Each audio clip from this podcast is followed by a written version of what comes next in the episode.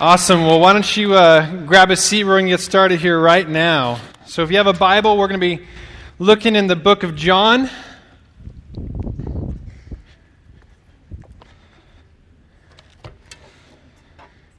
And uh, so, once you turn there,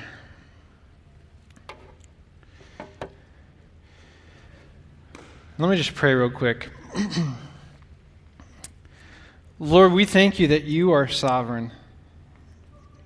God, we thank you that, Lord, you are the author, the perfecter, you are the orchestrator of every single detail of, of our lives. And God, that you have your best for us.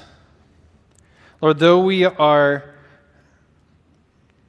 Lord, just not of, of the heavenly realms, Lord, we, we struggle with the, the options and the ways in which we have to exercise our freedom. And Lord, we just commit God, our hearts and just the mistakes and choices and ways in which, Lord, we try to choose right, but often we choose wrong. And so, Lord, we just, we ask that you would give us clarity tonight.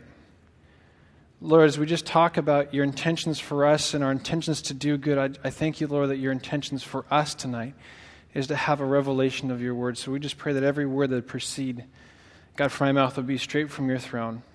It will be straight from your heart, and that Lord, it'd be about you tonight. It would be about us, God, as a community, yearning and pushing and breaking through, God, our existence to experience you on a deeper, new level. Lord, we believe that you have a next level encounter for us.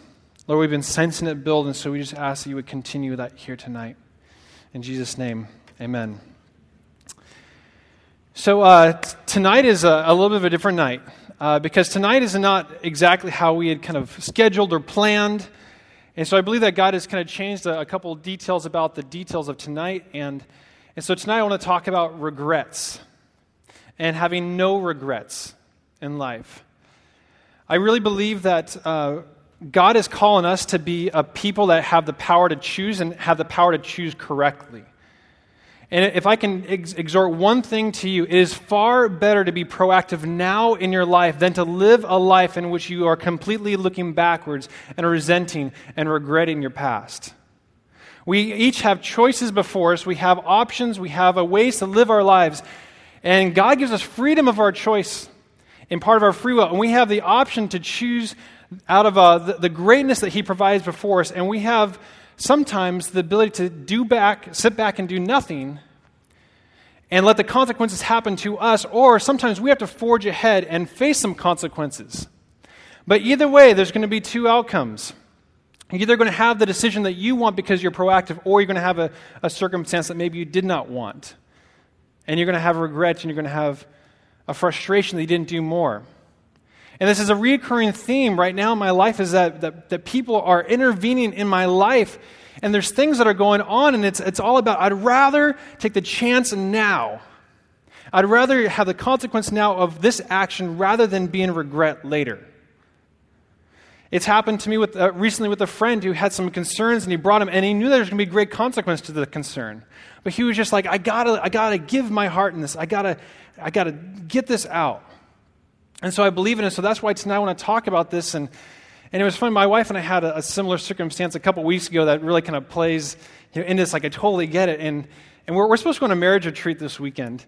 And uh, so we have a bunch of friends from school and, and life. And so all of us are on a marriage retreat led by this guy. And, and so uh, everyone's really close. It's great. Um, super close community of people. And so we're going to like this house way out on the coast. And so uh, so the email came across like, hey, you know, this is going to be great. We have a lot of couples going, but, you know, our sleeping arrangements are, are kind of, you know, up in the air, and, and maybe some of us will have to be on couches or floors, or maybe, you know, we'll have to share, you know, rooms and things. And so immediately, you know, my wife and I are like, oh, you know, I don't, I don't want to share anything with anybody except for my wife on a marriage retreat. Sorry. I don't want to be like grabbing the wrong toothpaste, you know, at the sink. I just, I don't, I want, I want myself and my wife, and that's it. And so we, we sat there and we're like, oh man, we're going to be that couple, you know, that like opens their mouth and causes all the drama. And I remember saying, like, I'd rather like be the jerk now and express my concern rather than be in a circumstance all weekend where I'm uncomfortable and miserable and all those things. I know it's high maintenance, sure. Maybe you're like, oh, it's, a, you know, I would never do that. But I, I, I looked at it like, I'd rather step forward, be now, be a tool now, and, you know, get it over with, and then have a good marriage weekend, you know, of a re- retreat. And so I think that we look at our life and we see circumstances, and sometimes because there's an abrasion for us moving forward, we, we don't always move forward into it. And we don't like the consequences that are going to come forward from it. But I got I to tell you that it's important that God's intention tonight is that He wants us to live proactively, regardless if there's circumstances that are going to be before us. I think that when God leads us into places, He is calling us to be an obedient steward of those circumstances. Now, what does that mean? When He calls you in places to be an obedient steward with that place, and that means that there's going to be opportunities. So somehow everyone made it here at Epic Life. It's great. It's good to see you guys, right? Some, for some reason, you are in Sacramento.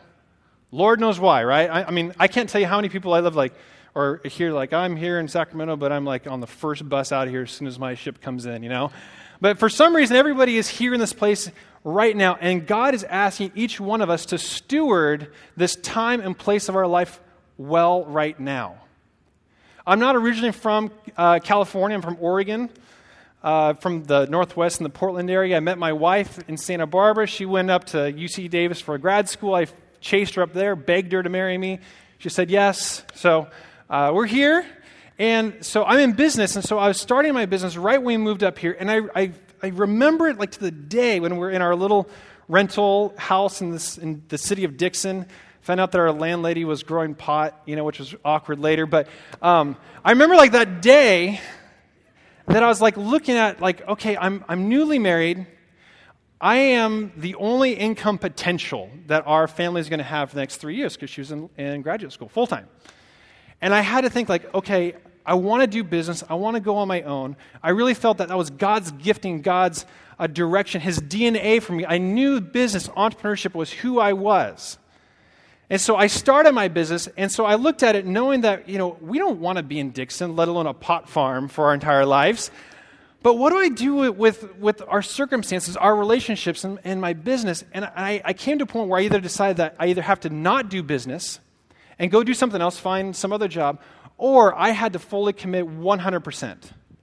I had to put all the chips on the table and say, God, I, I give you it because you have given me clearly the passions and directions, and I have to invest full forward into it, regardless of what our plans and intentions are later. I trust you, you're going to figure that out.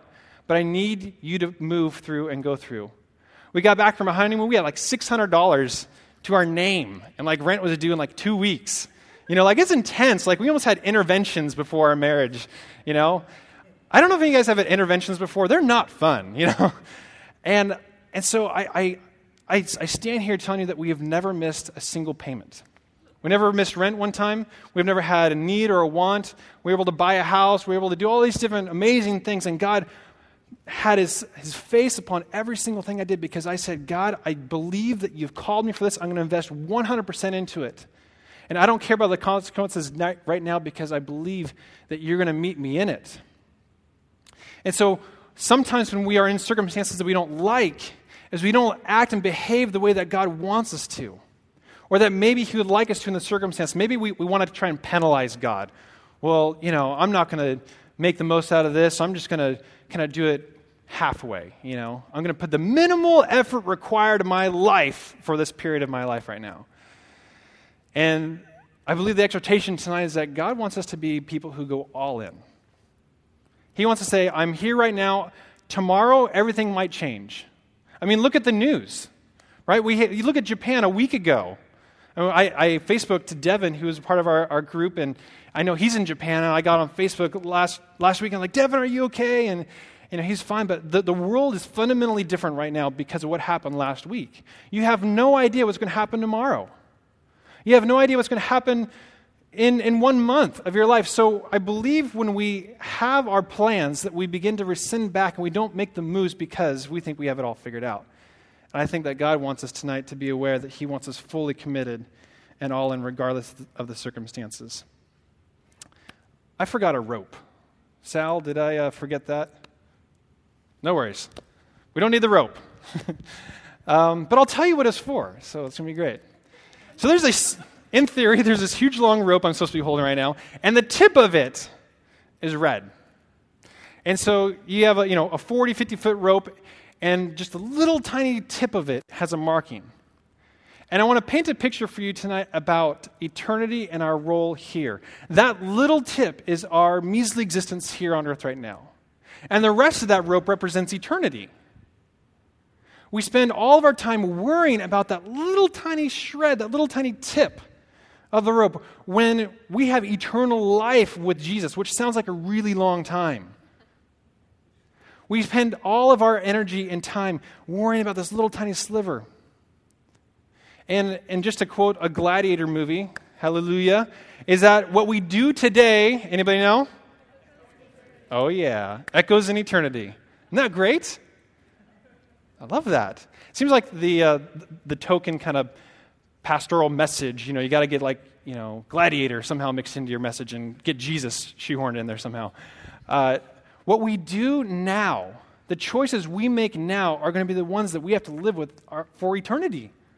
If you believe that you've been redeemed, you're going to spend eternal life with Jesus in heaven. If you believe that that is going to happen to you, you have to be honest and looking back at the decisions you're making right now. How are you investing your life? How are you investing into God and into your walk? Last week we had an amazing night where we had people all over the front here. We had a great move of God, and it was so powerful. And it was so encouraging because people, I, I believe some for the first time, put all their chips on the table for God. And it's so important because what we do now is we're going to be playing over and over and over again our mind and looking back on these times and saying, man, if only I could have. I have no idea how long I'm here, how long Epic Life's here, how long you're here, any of those things. But what God has called me to do is to be the best steward right now of this opportunity. To be the best steward of your life, your hour and a half, two hours here, of our season here. He's called us to be the best stewards of it as we can. Now, let me paint a little picture about uh, something I've coined called life debt. You know, you have like credit card debt. You maybe have like car debt or maybe a mortgage debt. You have all these different debts. Now, let me tell you about life debt. Life debt is the decisions that you consciously make to leave unresolved. Life debt is the things in which you decide to go this way, knowing that there's a consequence over here. And at some point in your life, you're going to have to come back and deal with that debt. There are decisions that you make today that have tangible consequences, and we decide to walk knowing those full consequences and knowing that that is going to leave something for us to come back later. That is what life debt is. And so many of us, just like, uh, just like credit card debt, the average person about 25 years old has about $7,000 of the credit card debt. Kind of crazy is that you see people in our generations that they're walking through life, they're not doing relationships very well, and so they're leaving a trail of carnage all behind them. Estranged relationships with friends, fathers, mothers, brothers, sisters, relatives. You see people who are, who are torching their careers, torching their educations. You're seeing all these different things, and so sooner or later, those things are going to come back up. And so we have a, a generation that rescinds back, that, that hides back from doing the things necessary to take care of those, those details of their life. It's not about hitting the home run necessarily. It's, matter, it's about stewarding your circumstances well. Now, how do, on earth do we do that? How do you begin to decide, like, how do I say yes to this or no to that? Or, or how do I not suck at life? How about that? I like to tell clients that we don't make you awesome, we just help you suck less. You know, it's kind of like if we can just help you be a little less terrible, then we've succeeded. And the, the journey through them is, is uh, subsequent victories on that. And eventually, we hope you're awesome. But in the meantime, we work on people to try and help them suck less. And so let's look at how Jesus lays a blueprint for us in life and consequences and regrets and ambitions to move forward and to not leave a trail of regrets and leave a trail of bad debt. So if you have a Bible, turn to John chapter 6. John chapter 6 verse 14.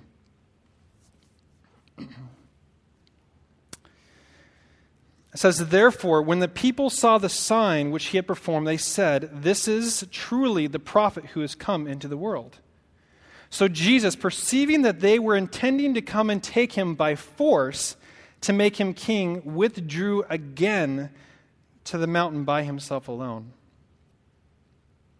So Jesus, perceiving that they were intending to come and take him by force and make him king, withdrew again to the mountain by himself alone. What am I trying to get in this passage? If you read the story of Jesus living life in community and with the disciples, you'll see that everybody around him is trying to tell him what God's plan is for his life. John chapter 2 says that Jesus knew the intentions of their heart.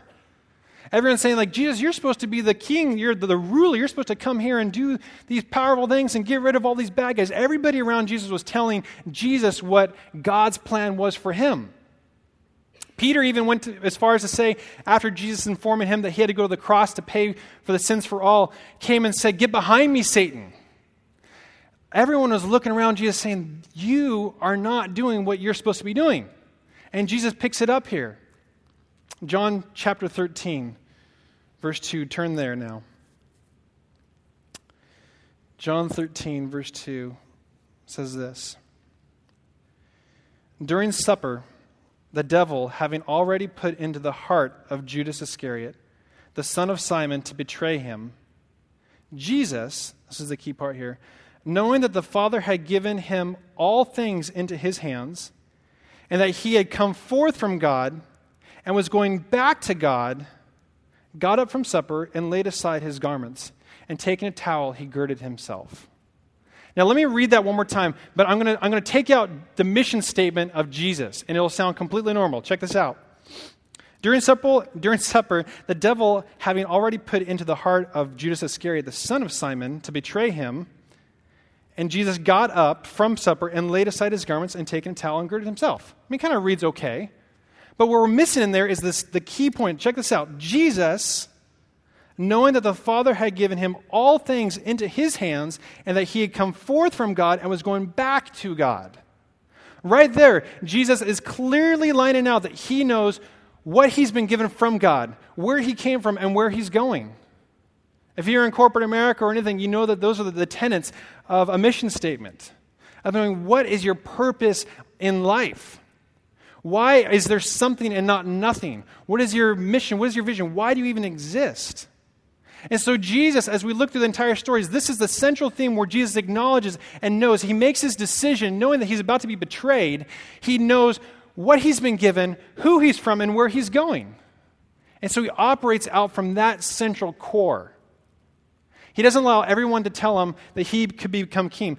Because, you know, Jesus could have, been become, could have become king. You could probably argue that Jesus would have had a greater ministry being the king of Israel than he was dying a, a criminal's death. He knew that the people by force, if he would have let the people around him, by force they would have taken him and made him king. But Jesus demonstrated such power in his life not because he had opportunity in people, right? I mean, he had opportunity to be king, he had all the people around him, but because he chose exactly how to live the life from who he was. It's important that we ask do we know whose we are? Do you know who you belong to? Do you know that Jesus has redeemed you, that he's purchased you for a price? Do you know that he's, he's brought you and set you apart for greatness? Do you know that? If Jesus had a, a, mission statement, if Jesus had a calling and had the identity in which he operated from, all decisions flowed through that identity, then certainly we should. And so we look at Jesus' life and we would see a lot of people would have disagreed with how he lived it. Said, Jesus, you shouldn't have done that. You should have done this. But he made every decision from that. And Jesus has no regrets for what he came to do because he was obedient to who he was and who God had called him to be. Jesus had laser focus on every decision he made. It's important for you to know that. Jesus had laser focus on every decision he made, and it operated from knowing what he's been given, who is he from, and where is he going. Everything about Jesus revolved around that. So let me just take a couple points here, just real quick. And the first is the mission. Do you know the mission? Do you know your mission? If I ask you, why on earth are you sitting in this room? Why do you exist? What purpose does your life have in this world? It shouldn't be a scary one. Maybe you're like, oh my gosh, don't ask me that. I promise you that your life is not to have 2.5 kids with a white picket fence, own a house, and maybe a dog. and make, you know, $55.2 thousand a year or whatever it is. That's not God's plan. That's not why you exist. Do you know why God chose to make you? Because He chose to make you. Think about that. Do you know why there's something in your body rather than nothing right now?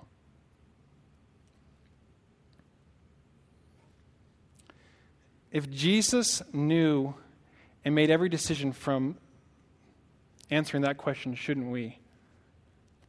But maybe we begin to develop regrets and we begin to leave a trail of a life that we don't really like living because we don't know the central key components of that question. Do you know what God's given you? Do you know where He's taking you? And do you know that you are His?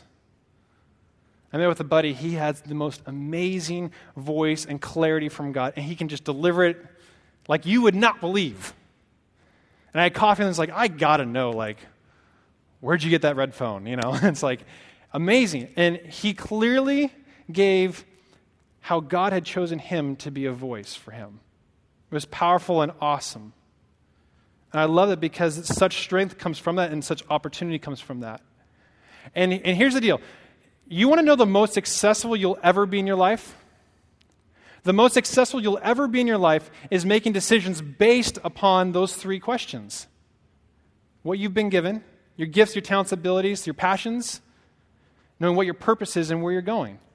You'll be the most successful when you operate and choose out of that.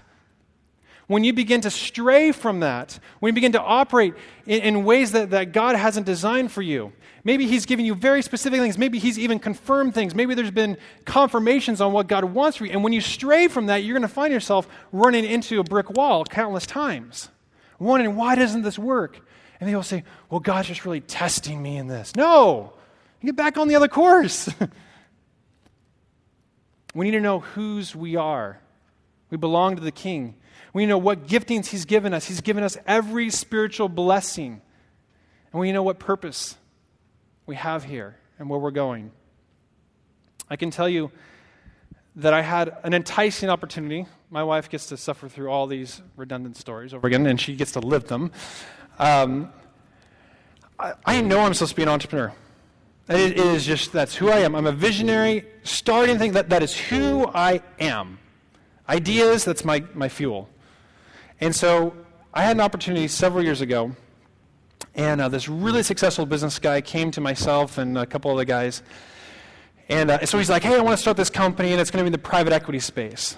And if you know what private equity is, it's, it's where a bunch of rich guys get together, they put a couple hundred million dollars into a pot, and they go and they buy other companies, they try and turn them around and make them profitable and then sell them. Well, private equity, it's like gold mine. I mean, anybody says I do private equity, they, they probably, you know, roll large. You know, they're, they're really successful. And so, you know, we're, we're young and we're, we're here and we're like there's this opportunity we can do private equity. We'll, we'll go find investors and we'll do this.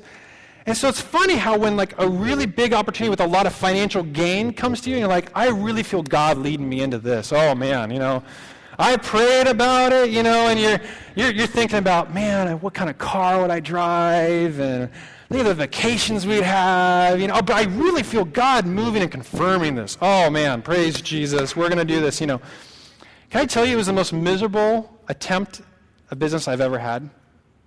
It was awful. There's nothing wrong with, with doing the business. It just isn't who I am. I found myself just like, like a bolt was loose and missing. I could not do this business to save my life.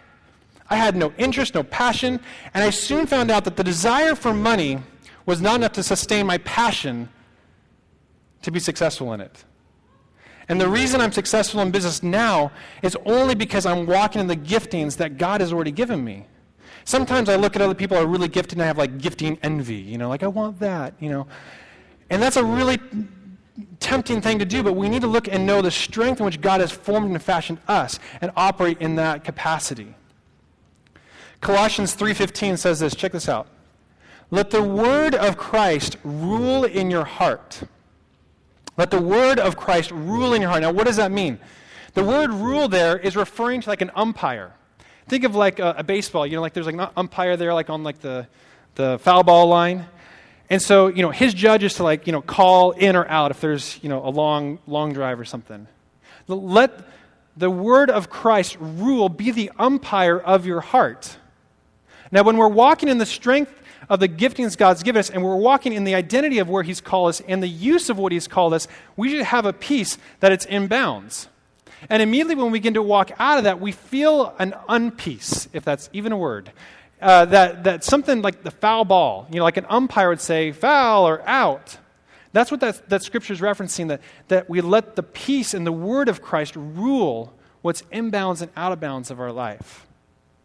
That's so awesome. And that comes from having that missional identity that God has given each one of us. It's all different. And this helps us because it, it gives us boundaries for what is and isn't us. It helps us decide, yes, this is me, or no, this isn't me. And sometimes it's a process of elimination. I had to go and fall on my face in private equity and completely bow out and like put my tail between my legs and go back to what I was doing. I had to do that to know that God had reserved me for a very specific purpose and given me exact giftings. He said, I don't want you to go over there and do that. I didn't make you for that. I made you for this. So stay there and be successful at that. And so it's been so life giving to do that. And so having those boundaries to know this is who I am, this is who I'm not is great. If there's one line that you get from all of tonight, it's this one. If you do not choose to live your life how God's calling you to, then someone else will choose the life He lived for you. If you do not choose the way in which you are going to have your life run with God, someone else is going to choose it for you. Because just saying, well, we'll just see how it goes is not going to be enough in God's kingdom. He hasn't called for us to be, well, we'll just see how it goes, Christians. Uh uh-uh. uh Matthew 11, 12 says the kingdom of God is forcefully advancing, that forceful men lay hold of it. Right, Jeff McCain? Gave me that verse, changed my life. You haven't been called to be just floating down the river. You've been called to be a person that is decisive and forceful and calculated for where God is going to lead you. If you don't decide how your life is going to live, someone else will define it for you, and chances are you're not going to like what they are going to pick.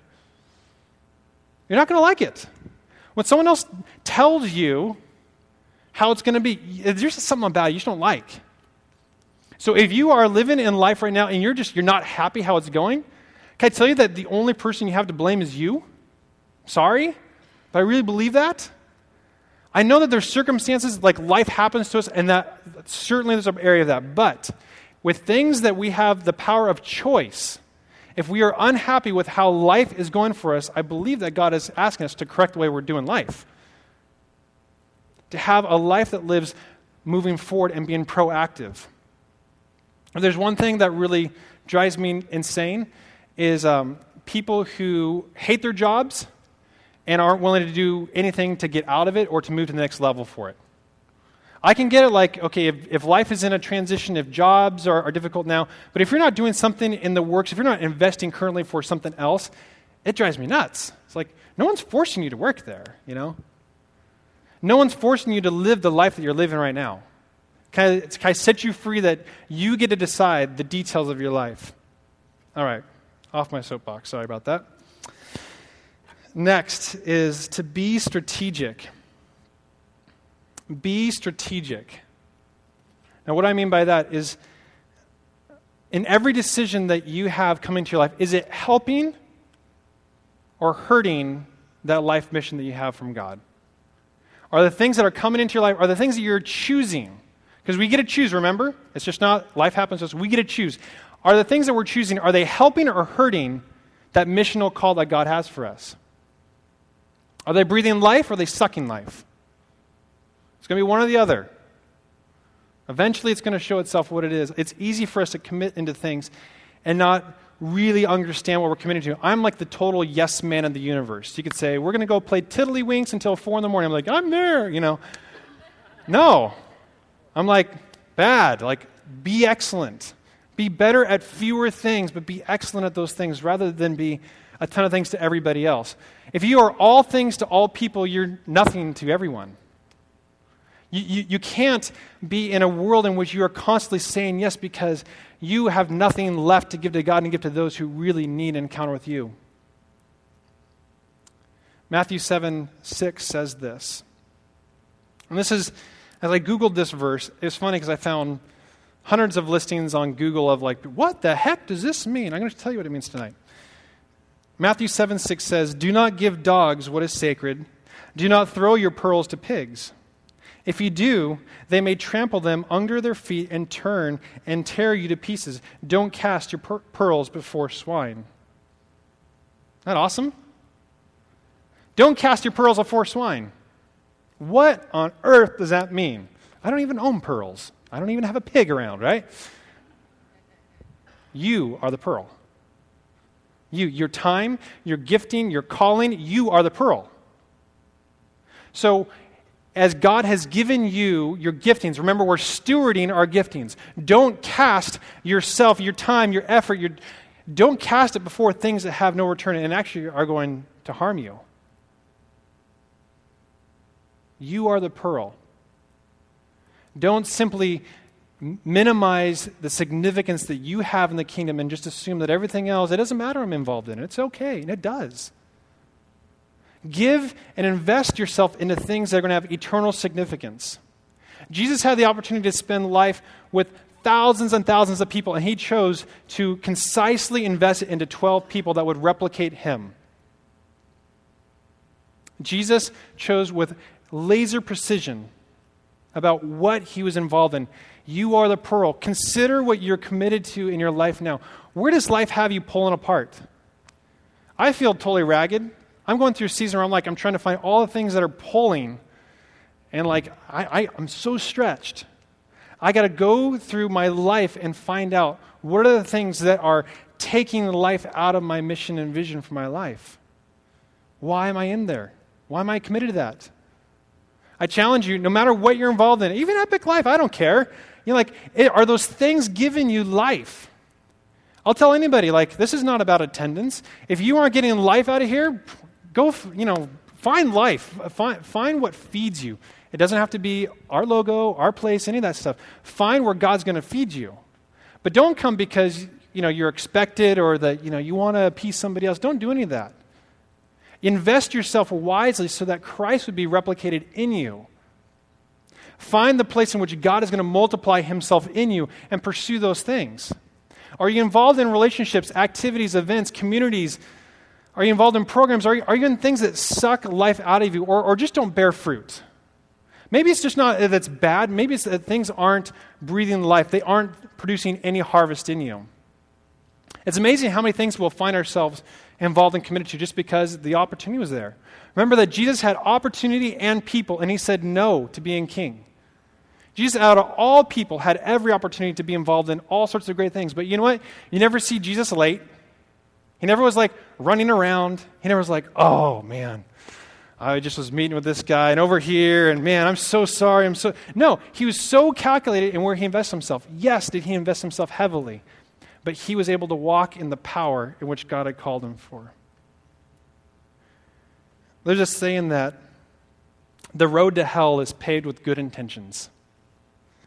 And I'd say the road to a mediocre life is also paved with good intentions. And hell, in our circumstance here, is a life of regret.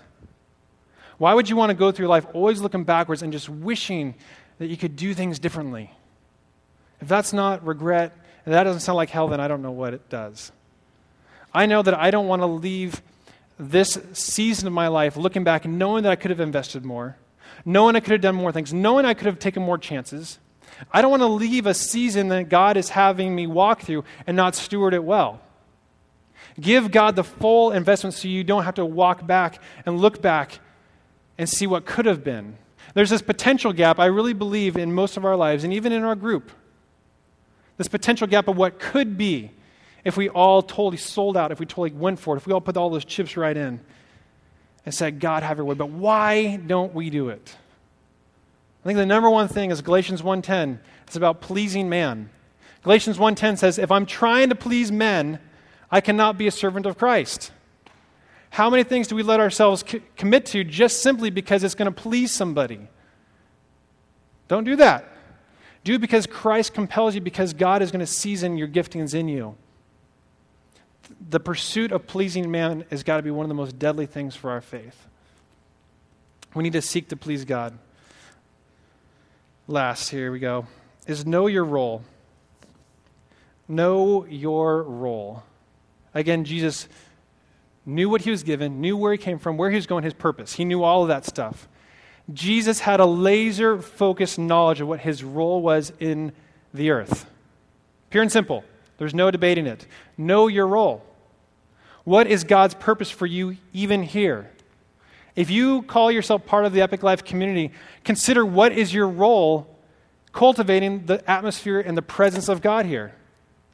What is your role in your family's life? In your workplace, what is your role? Think about what why is there something instead of nothing in your bones, in your flesh, in your existence? It's important we ask ourselves these questions and we seek and we pray that God would reveal it because God doesn't just want us to come here and just, you know, sing one song and then three songs and have a, a message that lasts, you know, 36 minutes or whatever. You know, God has so much more for us than that. And because we tolerate that level, we're going to be frustrated. So help me to not be frustrated with you guys when we want something but we don't get it. You know that feeling? You want something, but you don't get it? Could it be that we're not pursuing it? Is Ramsey here? Maybe not. Ramsey? He gave me this awesome quote today. Oh, hiding. Ramsey gave me this. It says, You will never possess what you are unwilling to pursue. Pursuit is the proof of desire. You will never possess what you are unwilling to pursue. Pursuit is the proof of desire. I know that we're, that was, I think, from Cy Rogers, who probably pulled it from somebody else, who pulled it from somebody else, all those things. Great. It's awesome for us tonight. Knowing the desire and the pursuit, we need to go after those things. And, and here's the thing about roles. 1 Corinthians 3:10 says, "By the grace God has given me, I have laid a foundation as a wise builder, and someone else is building on it. Each one should build with care. And what does that mean?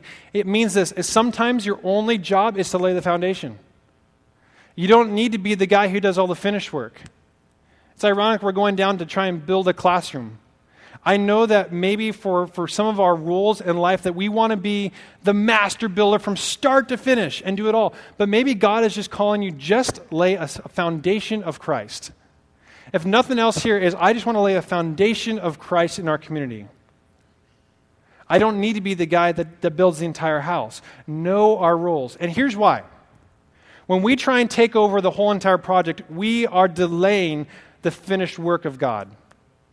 When we don't exercise control in that we don't have to play the entire role, we are delaying the finished work of God.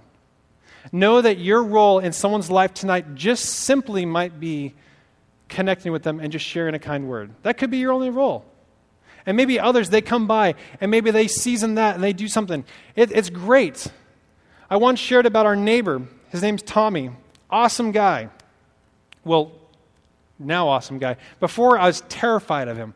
He, he had like a stockpile of guns, all legal, I think. Um, but he would, like, for fun, take like his laser scope of his gun that shoots, you know, 10,000 feet per second. And, uh, and he would shine his scope and laser in our uh, living room, which is awkward.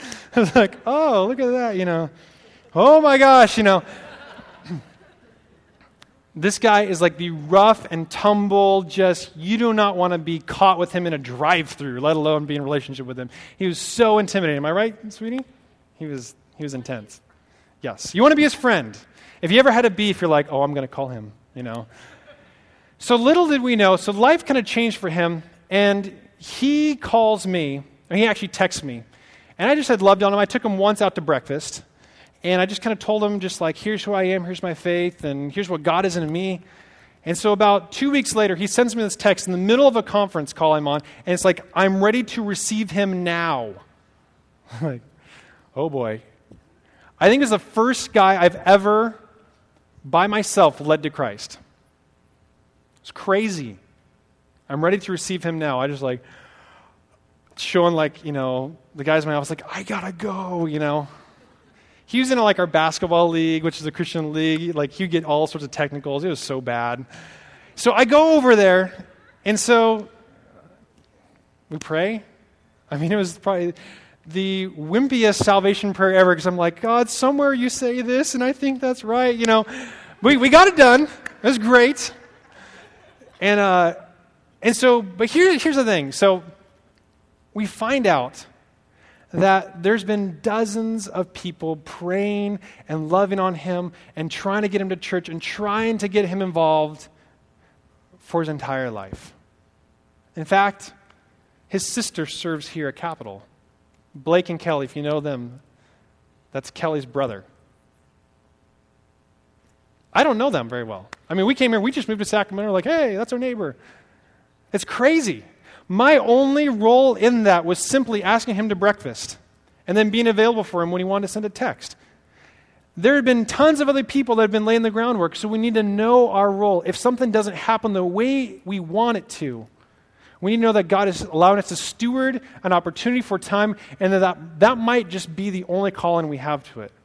We're so quick to say yes or no and, and measure success, and how do you know this and results? I totally get that. I'm like that. But at some points, we need to know that our role with Christ sometimes is just to be playing on the supporting bench. Show up, steward that opportunity well, but when it's done, don't hold out and don't hold up the finished work of God. Amen? Why don't we have the band come up?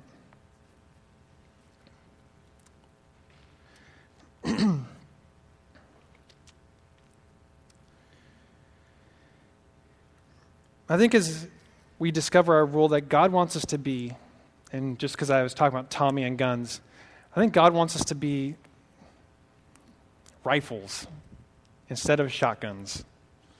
You know, like a rifle's like one bullet and shoots really accurate and straight. And shotguns is kind of like, kind of aim over there and you'll probably get it. You know, it shoots like a ton of little tiny pellets. And I think that that's probably consistent for us is that God wants us to be focused on the prize, hit the target every time and hit it well. It doesn't matter how many times, but just when we fire, we do it well. Not this, you know, we'll just fire everything out of the sky and maybe something will hit the ground, you know? No, he's calling us to be obedient and say, when I bring you, just steward this well. And, and stop looking for the results. Stop looking for all the different metrics that you want to gauge of whether God's in it or not. It's like, I'm just calling you to steward it. And when we do that, when we have the recognition that our role is to simply play the piece that God has for us, and we're walking to the fullness of our mission, our calling, and where we're going, who God is, then we get to experience life on a whole new level. We don't get to live life with all this life debt that we're carrying around all this baggage, all these relationships, all these things we need to reconcile. We don't get to do that anymore, which is great. We don't get to go through seasons of where we maybe enter new jobs or maybe go into different careers or find new relationships. When we are centered around those principles that God gives us and we choose out of that, we let the Word of Christ rule our heart. We don't have to live in those regrets. We don't have to have the question of what could have been. Is that not like the scariest phrase in the English language? Of what could have been? As we look back, that's such a, a, lame place to live if we're always looking back. If we choose now, we choose to live and find that strength for what God has called each one of us, every single one of you has a role to play. And we live from that, God is going to completely redirect our path. And He's going to give us the life that we believe that he has called us to. John 10:10 10, 10 says what? I've come to give you life and life more lame. No, life more abundantly. That's where we got our name, Epic Life, that we want the pursuit of epic life. We want the life that God says, when you have me, life is awesome. It, it, there's no comparison. There's no substitute for life with Christ. But why don't we ever experience it the way that the scriptures outlay? Can we be committed tonight and why don't we just stand and pray that, that God would just completely revolutionize our idea of what our role is in Him? So, Lord, I just thank you for tonight.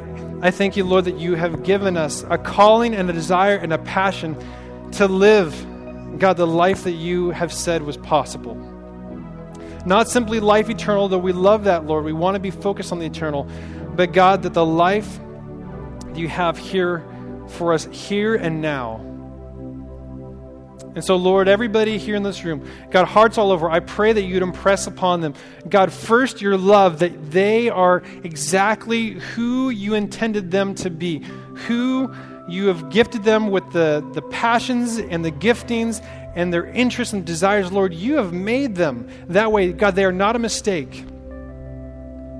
God, we, we've we've broken the word failure over this place. And I just break it again. The word failure has no place in this room. God, you've not created any failures. You've not created anybody in here, Lord, that is just meant to kind of have an okay life. No, God, you say, come to you and you will give us life more abundantly. And God, you have not designed for us to walk around with shame and condemnation. God, those aren't from you. You're not going to partner with Satan in shame and condemnation against us. No, that is not who you are. So, Lord, we just ask that any part of us, as we investigate, God, why we're here, who we belong to, and where we're going, for what purpose, Lord, that you would impress so much value on us. God, it is knowing the power of whose we belong to, God, that allows us to change the course of our life. And so, Lord, I just ask God if, if, if we, Lord, individually and corporately, God, have minimized the value in your eyes, Lord, that we just would repent of that. God, we are children of the King. God, you delight over us. You rejoice over us. Your word says you rejoice over us with singing. How awesome and amazing is that? So, Lord, let us be fearful of doing nothing. God, let us be fearful and terrified that we would let this life and these, these ways to move forward in your kingdom pass us by. Lord, we don't care about what happens tomorrow. Lord, you could come tomorrow. Let us fully invest ourselves today, right now in this life. As we sing these worship songs, Lord, I just pray that the just the ceiling would just cave in with your, your love, Lord. Lord, that you just would, would shower us with your presence. Lord, you'd, you'd speak to us. I, I pray, Lord, there'd be such audible confirmation, God, of your intentions for every single one, every single person here tonight. And maybe, Lord, just an intention tonight. Maybe God is going to lay on your heart tonight the name and the face of somebody and maybe God has already laid the foundation with other people, that person, and all you need to do is call that person, send them that text, send that email, reach out to them. Maybe your place tonight is God is saying, I'm calling you to be redeemer of these relationships, these instances, and, and people that are around you. So, Lord, we pray that that would happen here tonight. I pray, Lord, where there's confusion of callings and ambitions, careers and relationships, all those things, Lord, you're concerned about that. So bring clarity here tonight, God. God, you want to be part of it all, Lord. You don't just want part of us, you want it all. So, Lord, have your way with us, God. We give you all that you would have done here tonight. As we sing, Lord, just you be glorified for your purpose, your kingdom.